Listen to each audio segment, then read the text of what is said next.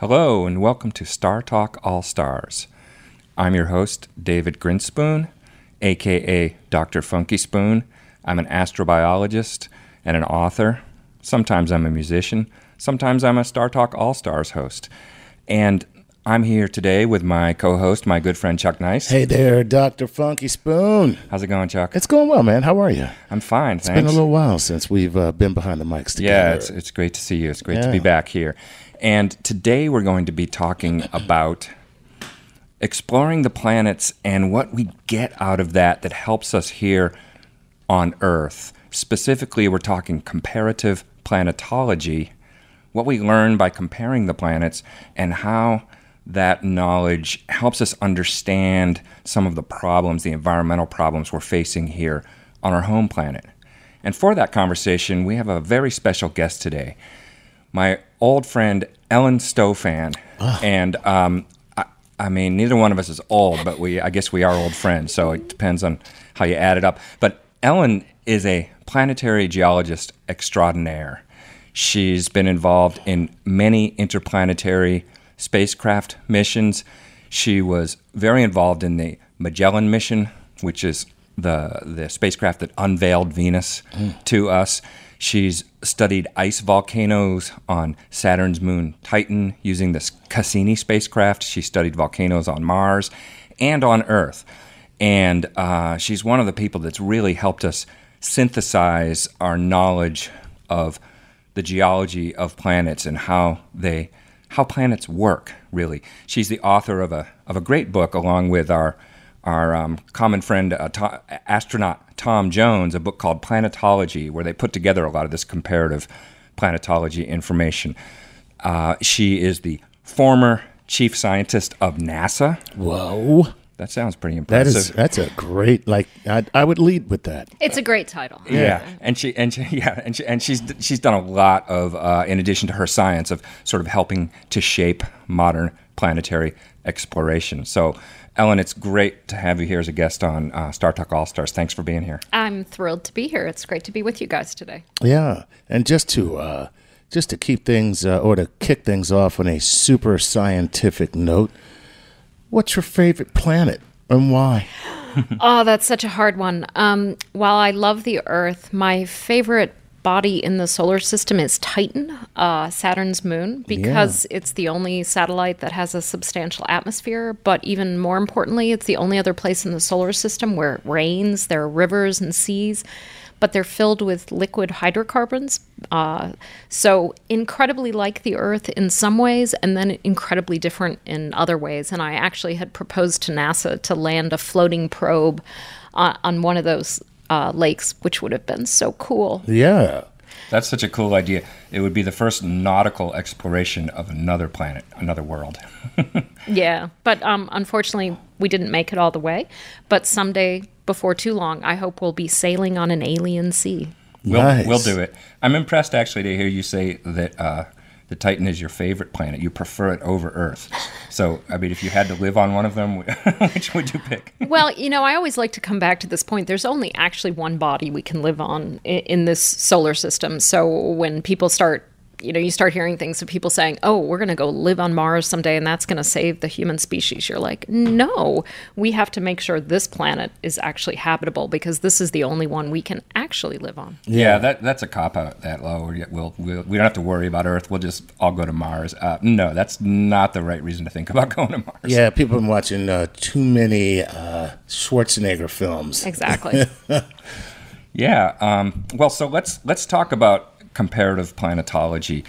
Um, you know, there, it's it's such a um, fruitful subject, and um, you know, it's almost hard to know where to start. But maybe we should start with the most obvious um, point of necessary comparison right now, which is climate, um, because one of the things we do when we study other planets um, is look at their climates, and it's very interesting to compare them to Earth, and it expands our our knowledge of how climate works on planets, which of course is a kind of knowledge that we we all dearly need here on Earth right now.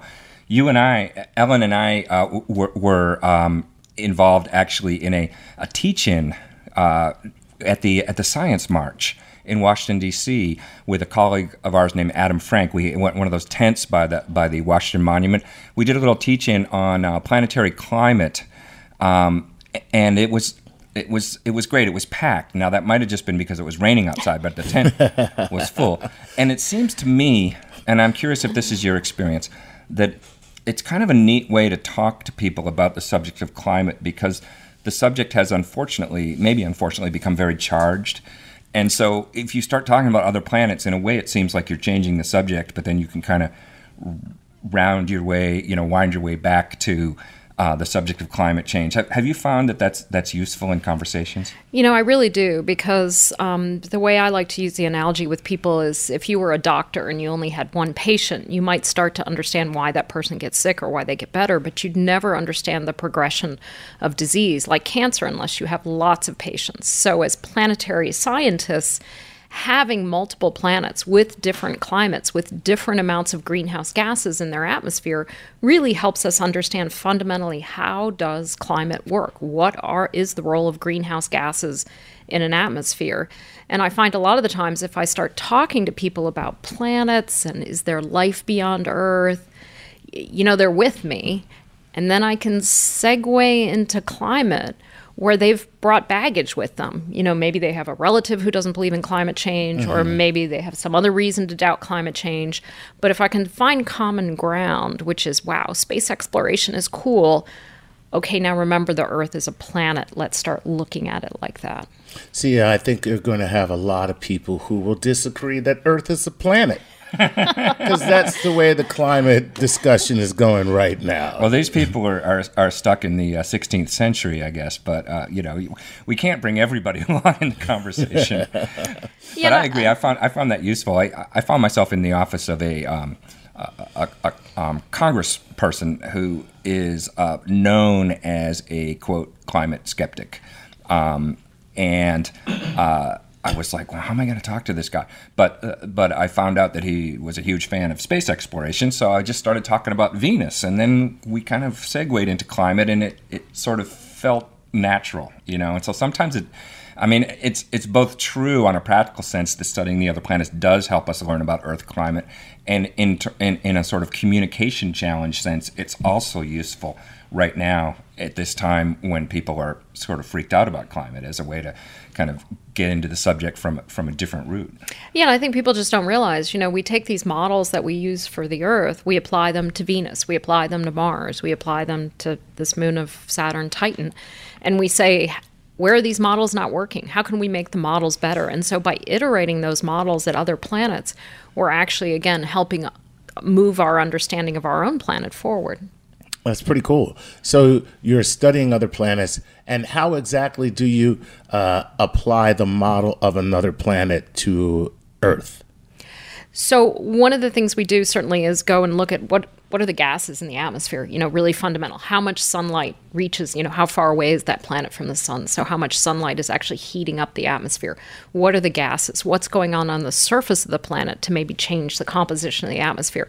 So, you really have to start looking at really basic questions. You know, what's there? What is it made of? How far away from the sun is it? And then you can start building up an understanding to feed data into a model to say, all right, what do I predict the temperature on the surface of that planet would be?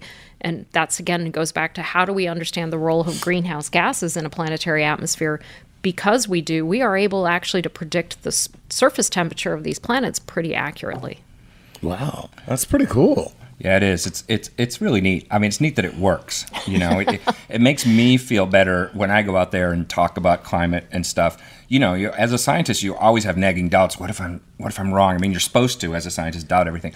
So the fact that our climate models actually work and we get the right answer for the temperature of Venus and Mars and Titan makes me feel good. It's like, yeah, we know what we're doing. You know, this stuff works. Yeah, because you know, big part of being a scientist, like you say, is to always like not fall in love with your theory, not fall in love with your your idea. So you have to be constantly pushing, pushing, questioning, and the other planets allow us to push on climate and our understanding of climate to help us understand this planet better. Yeah, that that that aspect of it also just puts us in sort of a weird position when we're supposed to go out to the public and be like defending our knowledge against attack and stuff because our mindset we're trained to always be doubting. If you're a good scientist, there's part of you that's thinking, "Well, what if this is wrong?" You know, so we're supposed to have that mentality at the same time we're going out and we're saying, "This is right." you know, so we need we need everything we can to sort of convince ourselves and and it it, it really does hold up. I want to ask you more specifically since since we've got the uh, person who maybe I would describe as the premier comparative planetary volcanologist um, in the solar system, um, about comparing volcanoes on planets. I mean, one thing. Uh, bringing it back to climate on Earth is the role of volcanoes in these sort of. Oh my gosh, how embarrassing! I didn't turn my phone on. I'm such a pro Wow. host. You know, I've got the skills here. All right, where were we? Uh, volcanoes. Um, that that was actually uh, somebody calling and saying, "Wait a minute, I'm the premier." comparative." It was Ralph Lorenz. No. Um, so uh, the um, the role that Earth's volcanoes play in climate is there anything like that mirrored on, say, Venus or Mars? I mean, where the, it's not just a geologic phenomenon, but they're also the volcanoes are putting out gases and they're they're part of the climate cycles and climate balance. Well, I, I think what a lot of people don't understand when they think about climate, they think, oh, that's something that takes place in the atmosphere. But it's actually controlled by things that are going all the way from the interior of the planet, um, which controls whether or not a planet has a magnetic field, to what's going on on the surface, how much volcanism in, is there, to the very outer reaches of the atmosphere and how that's interacting with the solar wind, the stream of particles coming off of the sun that can erode the top of an atmosphere. So, climate really goes from the core of a planet all the way out to beyond the top of its atmosphere. So, you have to study all those different bits of it. And volcanoes are really interesting because that's the interaction between stuff that's in the inside of a planet. So when a volcano erupts, you have carbon dioxide come out, sulfur dioxide, you have all kinds of gases coming out. But the one thing for the Earth, and I get challenged on this a lot, is people saying, oh, it's volcanoes causing the climate to change. Volcanoes play an important role in the climate of this this planet, in the climate of Venus, in the composition of Venus's atmosphere, in the composition of our atmosphere. But we understand that effect. It's well constrained, and it is not what is causing our climate to be warming at the alarming rate it is. That is due to human uh, use of fossil fuels. Yeah, and I mean, you can work out the numbers, and you look at it's an impressive amount of CO two coming out of out of volcanoes, but it's simply not enough to explain the uh, very well documented increase in CO two that's, that's happening now. There's something else going on, and it's it's us. Um, what about on Titan? You see these these ice volcanoes, and um, strangely, they look sort of like rock volcanoes on on the other planets. Um, not exactly, but uh, you know they you can recognize them as volcanoes, and that's pretty wild. Do, do they um, also have any interaction with the atmosphere? I mean, I guess on, on Titan you have methane that in some ways is playing the role of the greenhouse gas, like CO two. Here, are is that stuff um, coming out of volcanoes like the CO two is on Earth? Um, methane in Titan's atmosphere actually gets broken up by sunlight, and so we know that for there still to be methane in Titan's atmosphere, which we've measured with uh, ground-based telescopes, we've measured it with uh, with the Cassini spacecraft. For that methane to be there, it has to be being resupplied from the interior of the planet. So either some sort of geysers, CO or volcanic volcanic eruptions, something is replenishing that methane back up into the atmosphere. So it's a really cool place because again, it's dynamic. And who would have thought so far from the sun, uh, extremely cold surface, and yet you've got this all these Earth-like processes going on. It really is mind blowing. And and the uh, eruption of an ice volcano. What exactly is it? I mean, is it what is it? Is it ice? Do they spit out ice, or they what? What exactly is coming out of an ice volcano? You have to think of it sort of like an, an ice water mixture, what we call like a slurry, because, and the other thing that's so hard to get your head around is it's 90 degrees Kelvin on the surface of Titan, which is, if you want the technical explanation, that's cold, cold, cold, cold, cold, cold, cold. So Right. it, it's really cold. It's really freaking cold. Right. Exactly, scientifically. So, so when it's that cold, ice behaves like rock. So you really can think of its behavior of, of how it's operating as being like a volcano in the inner solar system where they are made of silica based rock, you have to think of it fairly similarly in how it behaves. Wow.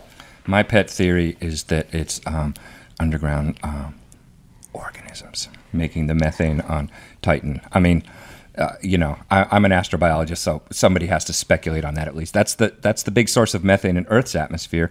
Now, um, of course, there's problems with that, like it's very freaking cold on Titan. How do you have biology that could work at those temperatures? But They, they wear sweaters. as long as it's Exactly. as long as it's an unexplained mystery, I just have to like put out that possibility. You know, it's, it's another reason to go explore and just check out what's happening there. Yeah, and and to take the scientific nerdy side of that, you know, to me that's one of the things that makes Titan so compelling and one of the reasons I did want to go land a boat in one of those seas on Titan because Titan kind of pushes our assumption of what are the limits of life in our solar system. Can you have life where it's so freaking cold, um, where chemical reactions would proceed so slowly because of that cold? So Titan really pushes our understanding of what is the nature of life and where can life evolve. Another weird thing about Titan, just to bring it back to the subject of, of learning about Earth um, from other planets, is that Titan has an anti-greenhouse effect. There's, you know, there's all this methane there, which uh, makes it, even though it's really cold, as we've been talking about, it's warmer on the surface of Titan than it would be just from the sun's heat. There actually is a greenhouse effect caused by methane, but yet it's not hot enough um, that you, it, it doesn't reach the temperature that you would calculate if you just add up all the methane. And it's because there's this haze in the upper atmosphere caused by sunlight um, eating up those methane molecules, as Ellen was saying. And that haze cools the planet to some degree. And it's um, what's been called the anti greenhouse effect. And that also relates to uh, some of the processes we see on Earth sometimes when there's volcanoes and other things that put stuff into the atmosphere that absorb solar energy. So so we see these analogous processes happening on other worlds that that just give us a wider perspective on all these uh, environmental um, effects that we're trying to figure out here on Earth. So does this haze, this this this uh, reaction of sunlight and methane creating the haze, is that kind of like their artificial cloud cover? Well, kind of. It's not artificial in the, as far Well, I as we mean, know. I mean, in, ter- in terms of they're not clouds, is Yeah, what I'm yeah, yeah, saying. yeah. When I when I call it artificial cloud cover, I'm saying like we have clouds. Yeah, you know. but but what's funny is it is analogous to something artificial. It's a lot like smog, Yeah. Right. Like you get over a city in the U.S. And so here we have the analogous thing, and it is artificial. As far as we know, nobody's making industrial smog on Titan, but it's very similar. Um, anyways, we could we could get a lot more into this and many other topics. We're going to take a little break here now, a, pause for the cause, uh, and we'll be back in a few minutes. You've been listening to Star Talk All Stars. Welcome back to Star Talk All Stars. I'm your host, David Grinspoon, Dr. Funky Spoon. I'm here with Chuck Nice. That's right, Dr. Funky Spoon. And our guest, planetary geologist, Ellen Stofan. And uh, we are talking about uh, comparative planetology and how that helps us think about planets, including the one that, that we live on. We're going to take a few of your cosmic queries now. Let's see what we got, Chuck. Absolutely. Of course, we have questions coming from all over the internet, whether it's Facebook or Twitter or any incarnation where you might find Star Talk. Our listeners have uh, put out some inquiries. Inquiring minds want to know. So let's start off with. Uh, I I, I, I kind of like this one because I'm sure you you will not like this question. Okay, Dr. Funky Spoon? Oh, great. Yeah. Okay, I'm ready for this now. And, Uh, and it's simply definitely- because of there's a It's definitely his question. yeah, there's there's a connotation here that uh, that you may not uh, appreciate. But right, next question. this is David. this is David Cadell. He says, "Hey, it's David from Alabama," or should I say, "Hey, it's David from Alabama." Uh, it was that's so stereotypical of me. I can't believe I said that. Um, he says, "Could we use Mars or another nearby planet as a dumping ground mm-hmm. for our trash and nuclear waste and any other material that we don't want on Earth?" Well, Look actually, at you both shaking your head. See, I told That's, you. that's the wrong question to It's ask a like you're- scientist. You're, both just like this. Holy crap. well, see, I mean, there's more than one way to answer that question. And since- Ellen had a WTF. She had a WTF look on her face. I know, Like, see- you want to trash the Earth? It's if you could see the thought bubble out of both of our heads, we're WTF. But of course, I'm sitting here thinking, what's the diplomatic answer to this? And the diplomatic answer is, Well, that's a really interesting question because it opens up uh, an area of inquiry that's worth thinking about, which is sort of the environmental ethics of how we approach the rest of the solar system. And it is an interesting proposition that since Mars is presumably lifeless, although we haven't determined that yet, that we could regard changing Mars in a different way than we regard changing Earth. We're not affecting a biosphere. Uh, and yet, the idea of using it as a dump is just um, unappealing aesthetically and I think ethically. But also, it probably doesn't make sense in terms of physics and economics. So maybe that sort of gets us off the hook. Why would we? It would be expensive to bring nuclear waste to Mars right? So Yeah. uh, even if you thought it was a good idea, it's probably not the cheapest way to dispose of it. Right, not to mention the risk of actually launching all that stuff off the surface of the Earth. We really wouldn't want to take that risk. And, and I guess for scientists, we look at something like like Mars, like the Moon, almost as like international parks. Um, there's something we want to study. There's something we we want to understand in its pristine state. And you know, I get it. I've done work on volcanoes that are are being mined for cinders or for pumice to make stonewashed jeans, and it just crushes me to see, literally crushes me to see people taking my beloved rock and crushing it and carting it away. So there has to be a balance between economic development and science, but dumping nuclear waste is a step too far. And and you mentioned something uh, important because uh, you know when people talk about planetary protection, which is one way that, that we discuss this, uh, our sort of uh, efforts to not mess up Mars. There's two broad reasons why you don't want to do it. One is the one I mentioned. What if there's a biosphere there and we it would be would be guilty of some crime of harming them? But beyond that, it's it's just the scientific concern of we want to study Mars because it's this pristine place where humans have not you know ever been and altered it if we just go and dump stuff and then a few decades later scientists show up and study it they're like well what's what's this weird radioactive stuff you know it it destroys the experiment mm. So how about the moon? Okay, the moon is tidally locked to the Earth. There's a part of it that we never see. It's kind of like sweeping crap under a rug. We just put it on the backside of the moon. We never see it again. It's like it's not even there.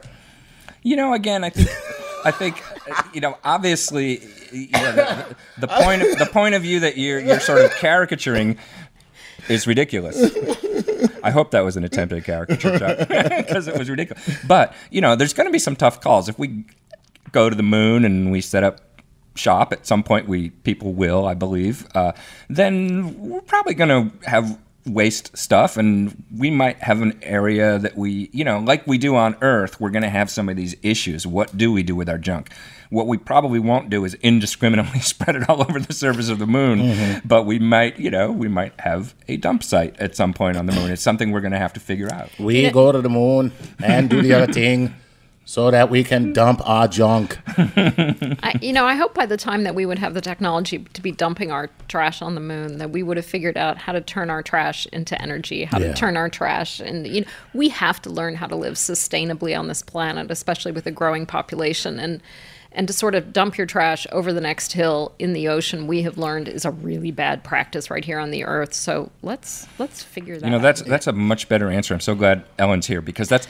I mean, in the long run, we have to learn to have more of a circular economy and not to throw stuff away so much as figure out how to repurpose and reuse. And if we're gonna go to space, uh, you know, we're either gonna go with the knowledge of how to live sustainably, or we're just you know not really buying ourselves much time. So there you have it. David, the answer is we shouldn't dump our trash in space. What we need are garbage fed flying cars with a flux capacitor. exactly. There you go. Very well put. All right. So let's move on and uh, uh, let's take a look at David Hall and what he has to ask. David comes to us. Another from- David. Another David. David says, Can we just dump a bunch of ice into oceans to cool down the planet? If so, how much ice would it take? By the way, I have a pretty good ice maker. Boy, people really want to dump things here. They really do. Here, dump things there. Well, you know what? I have to say that uh, in a way, I see what David. He might be tongue in cheek here, but you you know there there there is a call to kind of manipulate the environment and maybe engineer our way Yeah. out of Yeah. global uh, or climate the whole topic of geoengineering is an interesting one. I'm very cautious about uh, these, you know, schemes to just squirt a bunch of stuff in the atmosphere and cool off the Earth. We have to be careful not to make the cure worse uh, than than the disease because we're still pretty ignorant about how the system works. The problem with you know dumping a bunch of ice in the oceans, I mean, nature's sort of doing that with the the decomposition of the the uh, polar ice, Ice caps, caps. and it's trouble because of sea level rise. So you don't really want to do that. But there, there's a variation on that though, which is which I've heard, which is you know we do have this problem with the disappearing sea ice, and I've heard some schemes that people have talked about of putting up some kind of solar powered things on the polar the fringes of the polar ice cap that might cool and help to reconstitute the ice. Some some intervention we're not there yet but it's an interesting um, model for a kind of geoengineering that is less intrusive than just like hey let's squirt stuff in the atmosphere where we try to help the polar ice come back um, at the fringes. And and you know so there may in the long run be some role for uh, doing something like that. But but I think we have to be really careful when we sort of do these intrusive things. The most obvious way to engineer the Earth now, the one that we have to do, is to lower our emissions of CO two into the The, atmosphere. the National Academy actually a few years ago did a two volume study looking at various proposals for geoengineering to uh, reverse the effects of climate change. And time time again throughout the the two volume study, they pointed out that it is much cheaper, much safer, much better understood to decarbonize the economy rather than having to rely on geoengineering. But there are 37 coal jobs that need to maintain. We have to maintain. And we'll give those you 37 hundreds people, of jobs Those 37 renewable people, they can't lose their coal job. you know, why don't we build start building uh, wind turbines in some of those towns where they're shutting down the mines? So you know what? Let me ask you this. Uh, um, uh, and thanks again for the question, David. But uh, now you bring up the the economy with with respect to this. Uh, saw a report just this morning about a coal mine in China, huge coal mine that, after of course years and years of overmining, collapsed. Now you got a big crater in the ground. So then it rains and it becomes like a, a very unnatural lake. It's like this Frankensteinian lake that was created. But so the Chinese go, hey, you know what we should do? Let's get a bunch of solar panels and float it out on the lake. And so where there was coal, this will become a solar farm. And it's working. Here's the problem doesn't employ as many coal miners, and so all the coal people hate it. How do you get a transition where people who are losing their livelihood? And I believe that there's there's no way you can get somebody to agree with you if it hurts their pocket. Yeah, well, that's a, that's a good um, illustration, Chuck, of a lot of things. First of all, uh, you know, it's an illustration of the the, the indirect effects of um, of dirty energy. It's Right. not just we're polluting the atmosphere. We're you know we're mining these places and blowing up mountains and doing all these other things. It's it's a uh, an illustration of how that can be turned around and um, used for for green energy. And yet you you brought up the economic impact on the the miners, and that's that's tricky. Um, I think you know locally in certain places, obviously certain jobs are going to go away. And those of us who care about this problem on a more global, uh, wider um, scale, we have to be concerned with that and we have to answer that. And I think the obvious answer is that there are lots of green jobs. Now, whether there are green jobs in that particular town where those coal miners are, I mean, that's a, that's a challenge for the Chinese economy, you know, to, to uh, like I was saying before, maybe they can build wind turbines. Maybe you need to um, provide something in that same location where people can um, get in on what is going to be the energy of the 21st century. And, uh, you know, which there's a lot of manufacturing to be done solar panels, wind turbines. Um, uh, you know, we have to put people to work doing things that give them a livelihood but don't destroy the climate of the earth. And I think the the key point on that is those who those who lead will get the biggest gains to their economy. Oh, those who turn the back their back on it or pretend it's not happening are going to lose out for their economy in the long run. And that's why when you see things like us backing out of the the Paris Accords, it's not just bad for the planet. I think it's simply bad for our economy. So those who lead will be the ones who glean the biggest benefits uh, as as this because this economy is going to emerge no matter what because Yes. it's Yeah. it's an inevitability. So what you're really saying is we are screwed with a red hot poker. Well, no, because I, I think if you we look, are so No, we're No. we're going we're going through a tricky moment, but Yeah, and I think if you look at most, uh, there's so many corporations in this country that are doing the right thing, who are who are looking as to how how to cut their carbon footprint, how to use water sensibly. I think actually American companies are are leading the government right now in saying this is inevitable. We are going to go to a much low, lower carbon fu- future, and how can we be the profitable company in the long run? And I, I think corporate America is actually ahead right now. I mean, if you were a whaler in in Nantucket in sometime in you know the 1800s, you might be saying, "Oh no, you know they, they they're phasing out whale oil, or these jobs are going to go away. You know that the you know the world's coming to an end." But it didn't. You know, they were the, the whalers. Yeah, that way of life went away because it had to, and uh, they're new sources of energy. The same thing's going to happen. They're winners and losers in the short run, but in the long run, uh, we all win if we find a way to power our economy in such a way that's not ruining the climate we depend on. See now what you just said right there. Um, by the way, I, I, I knew that man from Nantucket. Um, I'm just saying. Uh, but what you just said right there, I think politically is the problem because you were very um, decisive and very clear about two things. One, some people are going to get hurt because you're making a transition from one type of economy to another. But two, if you take care of those people, uh, we are all going to be better off and there'll be even more jobs, right? No politician says that because they don't want to piss off the first part. Right. Yeah. Right. Change change is difficult. you know, and uh, and there people will resist, especially when they're pocketbook issues. But it's also inevitable. So the smart uh, politicians, the smart citizens, think about how to ease that. Right, right. You have to think of how to take advantage of what's going to be, but you have to offer offer people a positive view of, of the future. You have to not frighten them into retreating to the past. All of those people can come and build a big, beautiful wall. That's all I'm saying. Plenty of jobs for everyone. Okay, let's. Chuck, have you ever thought of running for office? running from office is more like it for me. All right, here we go. Here we go. Uh, this is Joshua Holmes, and Joshua says this What is the likelihood of Earthlings being an elder race of sentient beings? As we discover new worlds, could we learn that we are less primitive than others in the galaxy? Oh my God, that, I don't know why, but that question just depressed the hell out of me. Yeah, you know, I, I guess you know if you if you look um, at our understanding right now, we're certainly in the infancy infancy of understanding life beyond Earth.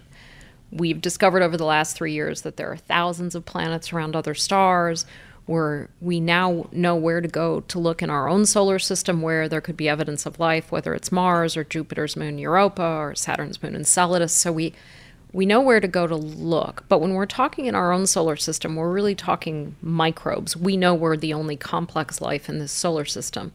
So when you think about sentient life, complex life in other solar systems, I think you always have to reflect back how hard it is to get complex life. For complex life to evolve on this planet, it took billions of years. It took relatively stable conditions. Life came close to being wiped out several times here on this planet. So when it comes to complex life, I think it's few and far between. When you look at how close we've come to trying to wipe ourselves out, uh, complex life is hard. Yeah, I mean, you know, it's one of these things where we can play these guessing games and educated guessing games. We have to explore. It's the same thing with finding life, finding complex life. We can reason our way around the problem, but we'll we'll know the answer when we explore the solar system, explore the exoplanets, see what's out there. In the meantime, it's sort of fun, kind of applied philosophy. It's possible we're one of the older races in the galaxy, like the questioner proposed. It's also possible that we're the babies, we're the youngest race in the galaxy. You know, we, we just have to um, realize that, that we're just beginning to explore the universe. And so there, there are a lot of interesting possibilities here that are, that are very hard to rule out. I think we're going to take another pause here. Okay. And um, when we come back, we will take a few more of your questions on cosmic queries. You've been listening to Star Talk All Stars. Welcome back to Star Talk All Stars. I'm David Grinspoon. I'm here with Chuck Nice Hey. and our guest Ellen Stofan. Hello. And we are doing cosmic queries, answering your questions. What do you got, Chuck? All right, let's uh let's go to Ali Tahiri. And Ali is coming to us from Twitter and wants to know this. Um, is there any chance we can reverse global warming? So that begs the question, you know, you have to you have to say definitively we caused it, and then if definitively we caused it, could we fix it? Yeah, it's a great question. Um, I would say we have to fix it. It's kind of like, you know, you broke that thing, you bought it. You know, it's our responsibility now. We are perturbing the climate of Earth.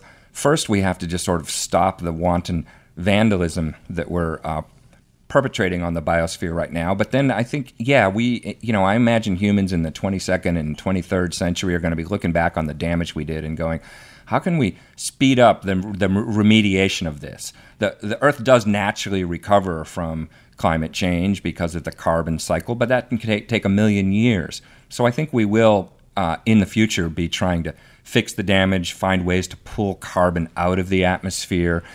Um, but uh, you know, our first task is to just kind of take stock of what we're doing and, and stop the uh, stop the bleeding of, of CO two into the atmosphere. Uh, you you mentioned yeah. So first, you have to accept that humans can change the climate. If we can change it one way, we can change it the other. There are people that doubt that, but really, if you look at the long term history of the Earth, um, we are not the first species to come along and change the planet. Oh. In, in fact, um, the uh, there have been other times when life has come along and radically changed the planet and changed the climate. A famous example is um, the about a little over two billion years ago, the cyanobacteria, these little um, blue-green algae that live live in the ocean.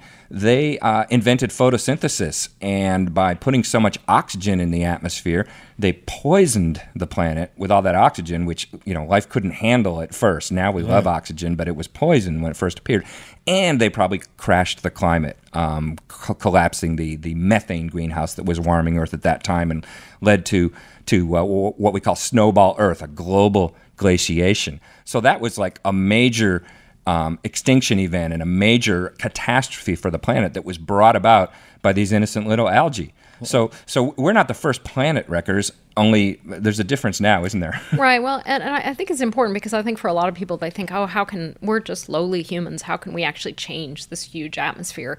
And I always like to bring up that that perspective the astronauts get from orbiting the Earth in the International Space Station, where instead of looking like this massive thing, you see the atmosphere for what it is this really fragile, thin, Thin layer, layer, huh? above this giant planet. And so the fact that life has altered the atmosphere in the past to the point where that life, cyanobacteria, now only live in small niches.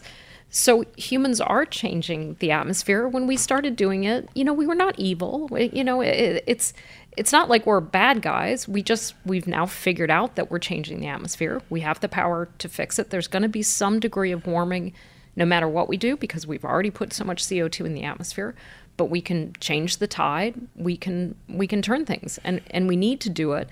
But the problem is we can't wait 4 years. We need to be doing it now. I like your point that you know it doesn't make us bad guys just that we're changing the planet. We sort of have stumbled into this situation. We're mm-hmm. doing what life does, which is multiply and change its environment, and then and buy stuff and make stuff buy stuff, and- make stuff, dri- drive around. All life does that. drive Well, cars. it's a natural Yeah. thing for Super life to drive around in But then, cars. but then, then we find out that we're perturbing the environment, and at that point, it does become our responsibility. So now that we're becoming aware and we're spreading the word, and of course, there's reaction against that, but but then it does become responsibility, and then you know we do become the bad guys if we don't uh, sort of correct our mistake once we've realized we're making it. So uh, come on, humans, like let's let's do this. Let's not be the bad guys of planet Earth. Yeah, humans. And let's not at, and let, let's not end up like the cyanobacteria having to you know find little places on Earth to That's live right. because we've poisoned it. For Yeah, look what happened to them. Yeah, yeah. So now, is it possible since they did it once that they could do it again? Could we just kind of like uh, rustle up a bunch of cyanobacteria and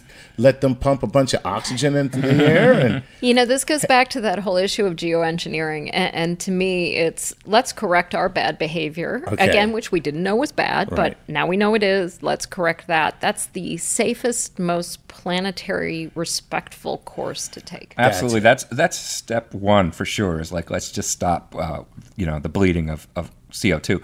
But I mean, it is it is interesting as you point out. Um, you know, we talk about what kind of technology could help us, and you think, well, wouldn't it be great if there was something that could use solar energy and um, pull CO2 out of the atmosphere and make oxygen and um, you know make fuel or food. Wouldn't that be coffee. And amazing? cappuccino. And cappuccino. And Yeah. and there is something that does that. It's called a leaf, right? So um, so that's a pretty miraculous technology. And, and in the long run, you know, people talk about enhanced um, photosynthesis and maybe uh, pla- well, obviously planting more trees, but maybe in the long run, even some kind of engineered enhanced photosynthesis. That's not our most immediate need, but thinking about those people in the 22nd century who are going to be fixing the damage we've done, that may be part of the answer is to find a way to sort of enhance and perfect that technology that nature's already discovered, which is simply using solar energy to pull CO2 out of the atmosphere. nice. Okay, you had me at leaf. I'm telling you, that's pretty doggone cool. Like you know, I'm, I'm sure that makes a lot of like tech companies upset though. Like No, I tell you, biomimicry is one of the big areas that I absolutely love. You know, it's looking at how do animals cool themselves, how do animals or organisms use energy, how do they convert sunlight into energy. We're Right. actually learning by going back to the biology that's been perfected over hundreds of millions of years on this earth and saying, wow, evolution had it gets it right. Let's Yeah. go let's go look at it to learn. Nature solved a lot of these problems just through trial and error over billions of years, and we can learn a lot from that. that's very cool. I like it. What did you call it? En- envi- Biomimicry. biomimicry. So taking what's in nature and trying to recreate it because it already works in nature. Right. It's already been, as David said, there's been millions of years of trial and error to get it right. Okay, that makes too much sense. I'm going to say no one's going to do that. All right, let's move on. This is Abby McHugh.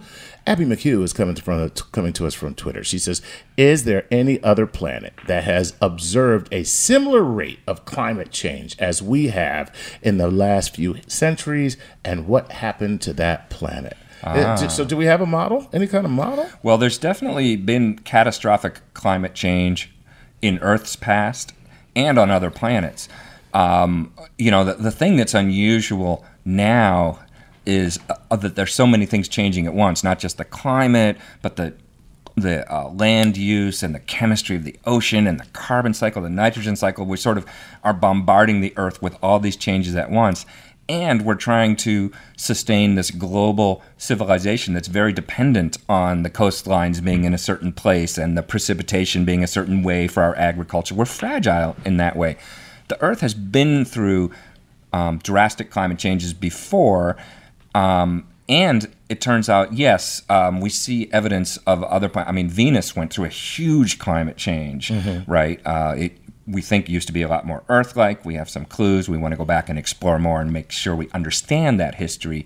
We don't really know the time scale over which that happened, but certainly there have been catastrophic events. Well, on Mars, there have been, you know, there was early in its history there were these massive impacts. Those must have caused huge climate changes. Um, I don't know. What do you what do you think? Other uh, drastic, um, catastrophic climate changes on other planets?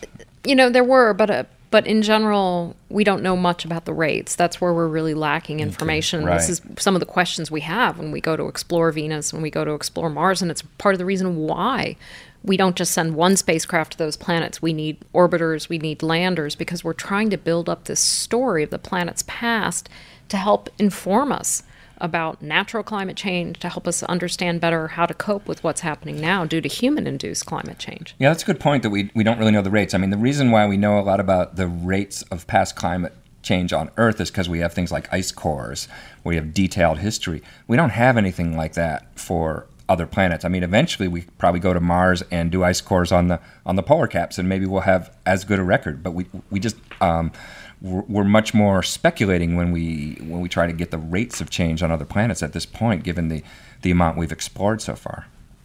Cool, very cool. All right, let's uh, let's uh, see what Oscar. Okay, Villalobos. I think I said that right. Sorry, Oscar. Oscar Villalobos, uh, coming to us from Twitter, said, "What are the long-term and short-term effects of human health because of climate change?"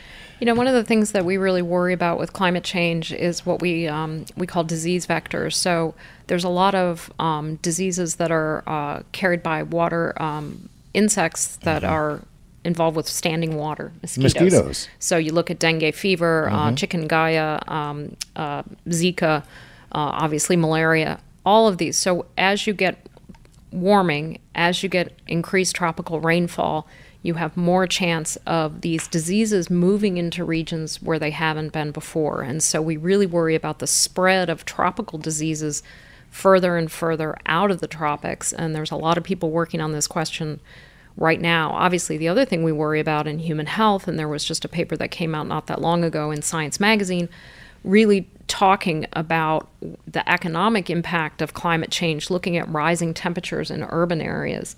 For example, a couple years ago, when there was a heat wave, there was a lot of people in Europe. There were a lot of deaths attributed to high temperatures because people didn't have air con- adequate air conditioning. Mm. So, if we look over the next 50, 100 years due to rising temperatures and the potential that has for human mortality, we really start worrying about it and thinking, what are we going to do to cope with this? Yeah, that's those are really good points. And then, of course, also in the long run, we um, are um, unsure uh, but concerned about the effect on like precipitation patterns and how that would uh, affect agriculture and things, uh, you know, the bleaching of the coral reefs and how that will affect the marine ecosystem. The question of whether we'll be able to sustain um, the amounts of healthy agriculture and fisheries and all that over the long run with all these uncertain changes is also somewhat in doubt. And so, you know, the, obviously famine is, is, is sort of a worst case possibility. And, and then with sea level rise, you have massive potential, massive displacement. And obviously that leads to human health problems as well. So uh, you know, there's a lot of uncertainty around the end end of the sort of the worst case scenario, but that's a good reason to not run the experiment. Exactly. I'm going to take everything you just said and tell it to my children as a bedtime story.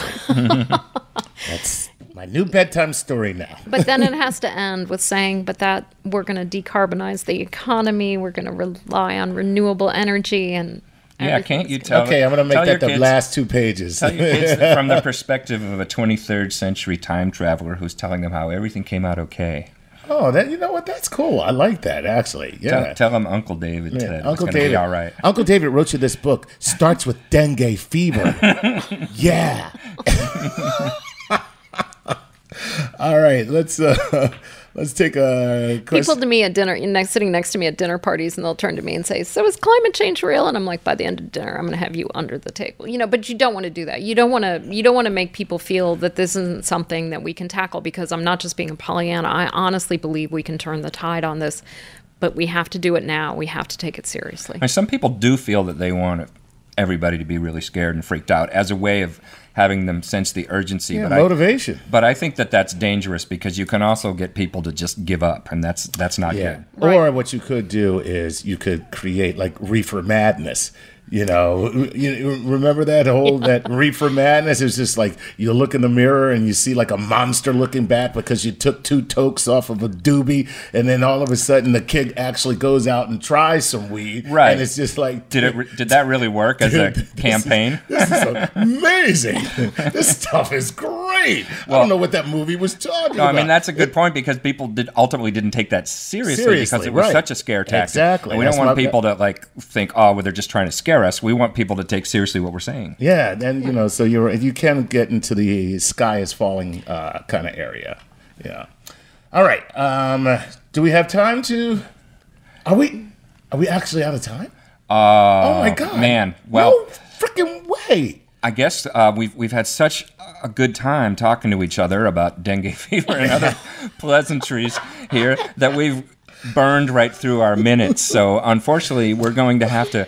Where did the time go? Oh, Oh, God. we can't end on that. That's such a Yeah. bummer. No, we're ending on our note of optimism. Ellen and I are both convinced that we will find solutions, and I think Chuck is reluctantly uh, considering that we could be right. Yeah, I am. You know what? And here's the deal. Every time, you know, every time we hang out, you know, so I'm from the camp of urgency. But every time we hang out, man, I gotta say, I get I get that much more encouraged to believe that this is going to be a solved problem.